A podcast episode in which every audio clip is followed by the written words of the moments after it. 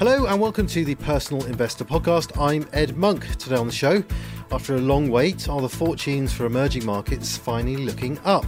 Despite all the advantages they hold, they have struggled to beat their mainstream counterparts for years. But is that about to change? If you enjoy the show, please rate us, share us, or leave a comment wherever you get your podcasts. The case for emerging markets is well rehearsed. Economies with much of their development still ahead of them, rapidly modernising societies, and growing populations ready to consume. And yet, they have consistently failed to beat their more developed neighbours when it comes to investment returns. Emerging markets always seem to find a way to disappoint. But some are beginning to wonder whether that could finally be about to change.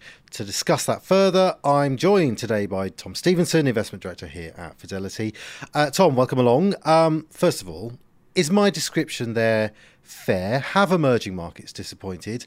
And if they have, why have they?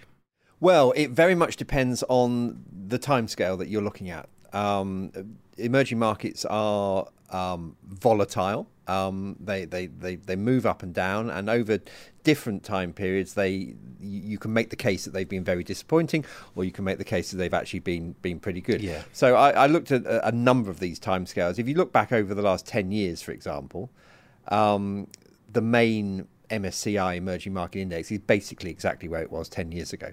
Right. So that is pretty disappointing. And it's particularly disappointing when you put it in the context of, for example, the US stock market, which over that period has performed extremely well. Um, and put them together on one chart. And, and yes, you would think, why did I bother with, with emerging markets? If you look on a, on a longer time scale, I mean, if you go back to, say, 2020, um, uh, over the last 23 years, actually emerging markets have pretty much tracked the US market. Um, yeah. And in a very different way. I mean, they've they've been more up and down, uh, and for much of that period, they were actually ahead of um, uh, of the US. But over that long period, they've they've pretty much matched it. And, and it's always the case with any investment that uh, when you start really does make a difference. But I imagine it's even more relevant for emerging markets. You could have two very, very uh, similar investors, but they might start at sort of six months apart and, and they could have wildly different returns. Because Absolutely, that. and that's because of the volatility. Yes, mm. I mean, if mm. you pick the, the, the, the, wrong moment, it might take you many years to, to repair the, the damage, but equally, get in at the right moment. I think that's one of the arguments for emerging markets, actually, that, that, that, that volatility can work in your favour if you're keeping a close eye on it.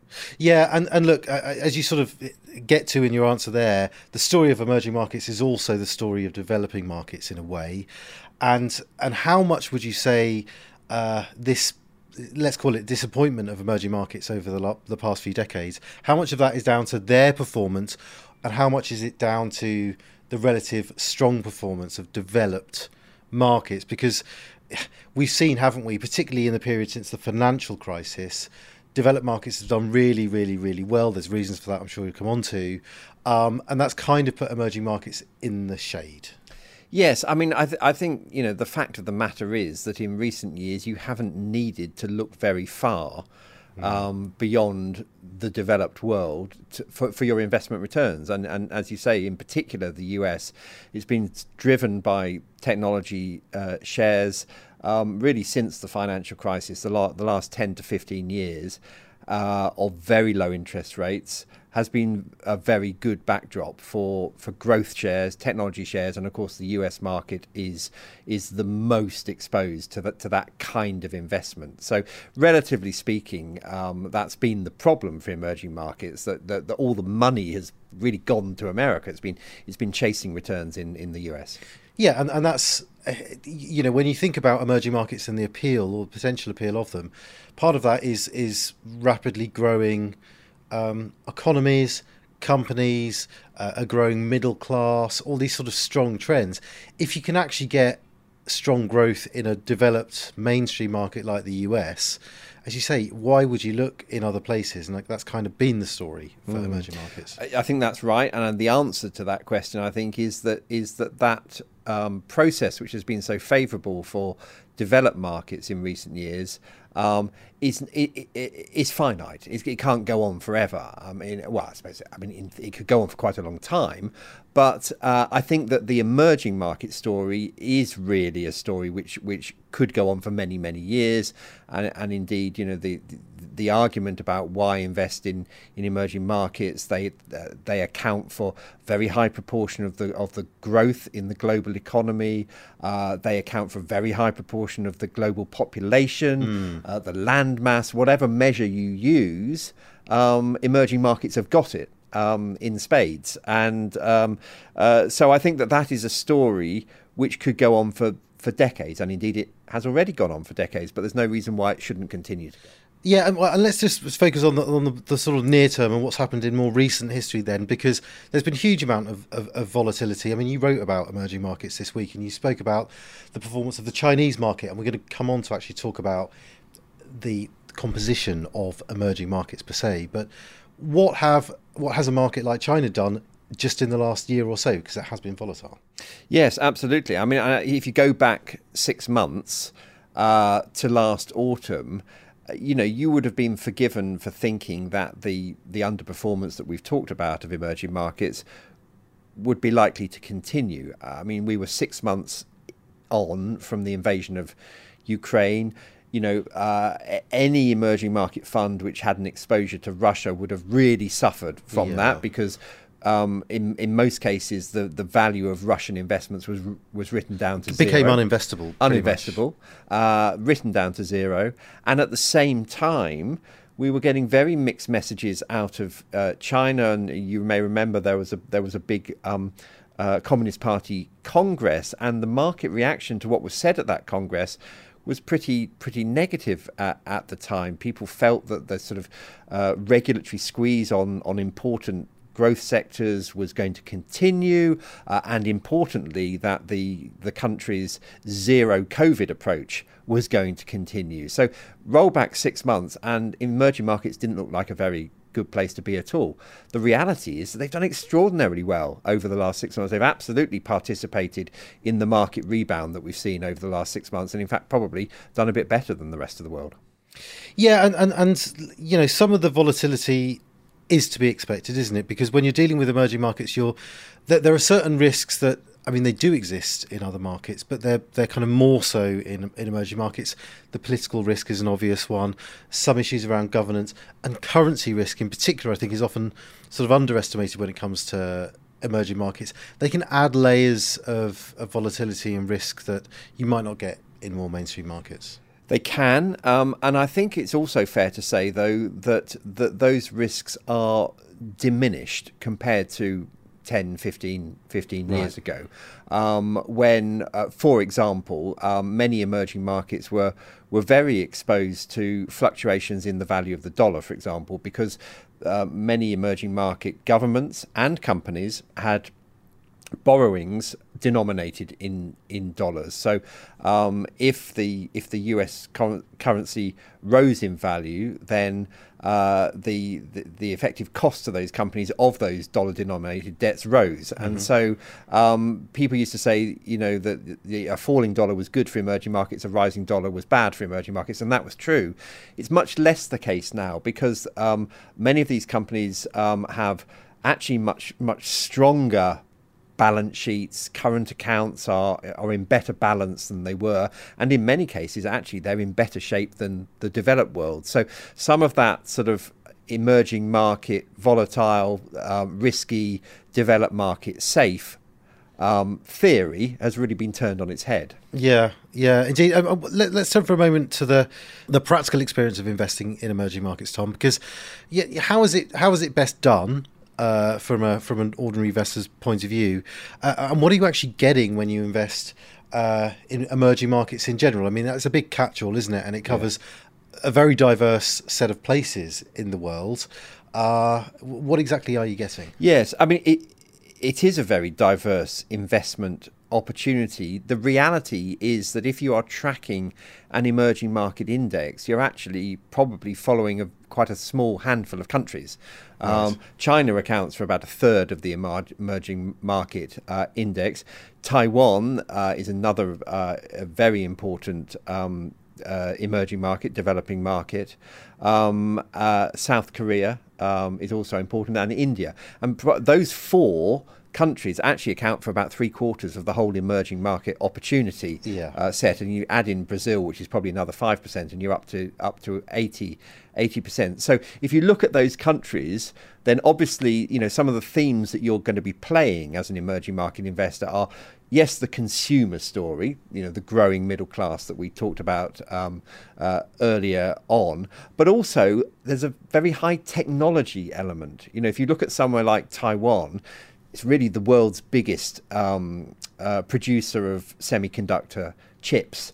Um, and so that is, that is a kind of play on technology growth and economic growth in the developed world as well. Yeah. So it's quite difficult to generalize about what you're getting with emerging markets because you're getting quite a lot of different things. And you know, the countries that you mentioned there, I mean people listening to this will it will not escape them that they all face some fairly immediate sort of uh, geopolitical uh, ripples, shall we say? Yeah. And th- that does go with the turf somewhat, doesn't it? Not to say that the more developed world or more developed stock markets don't also face risks from their political systems. They absolutely do. We're seeing that in the UK. Mm. So let's not get sort of high handed about it. But mm.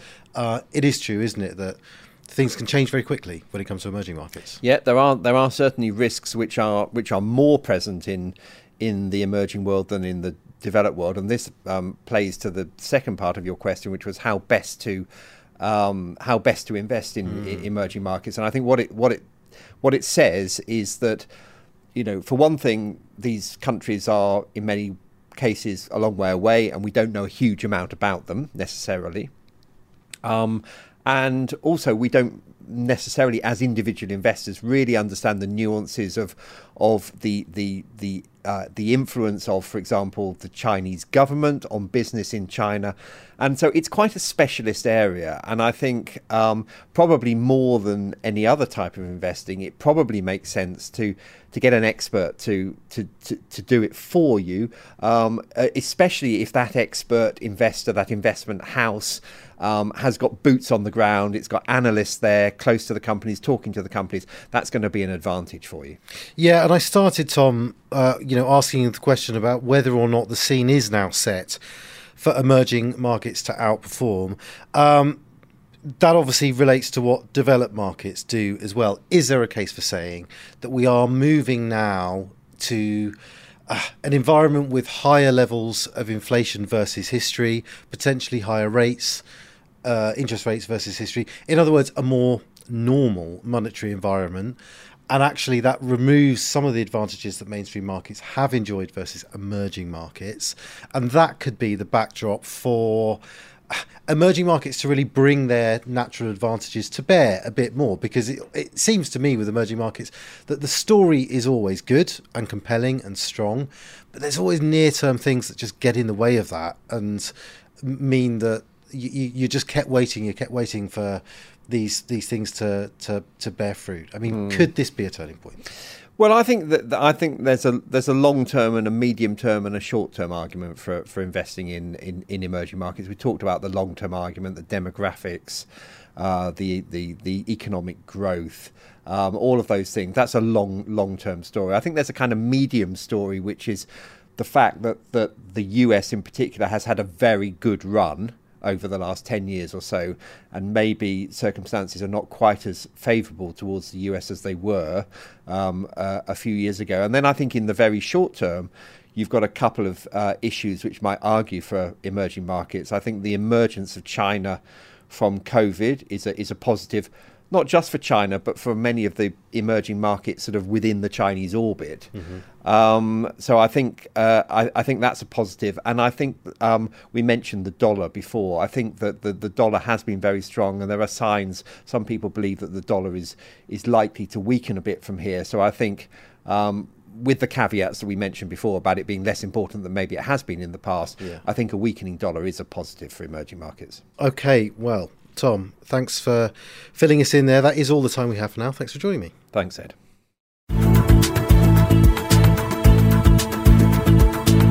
Please note that the value of investments and the income from them can go down as well as up, so you may get back less than you invest. Investors should note that the views expressed may no longer be current and may have already been acted upon. This information is not a personal recommendation for any particular investment. If you are unsure about the suitability of an investment, you should speak to one of Fidelity's advisors or an authorised financial advisor of your choice. Overseas investments will be affected by movements in currency exchange rates, and investments in emerging markets can be more volatile than other more developed markets. Reference to the specific securities should not be construed as a recommendation to buy or sell these securities and is included for the purposes of illustration only. Tax treatment depends on individual circumstances and all tax rules may change in the future. Withdrawals from a pension product may not be possible until you reach age 55, 57 from 2028. This podcast may not be reproduced or circulated without prior permission. No statements or representations made in this podcast are legally binding on Fidelity or the recipient. This podcast is meant only for UK residents and does not constitute an offer or a solicitation in any jurisdiction in which it may be unlawful to make such an offer or solicitation.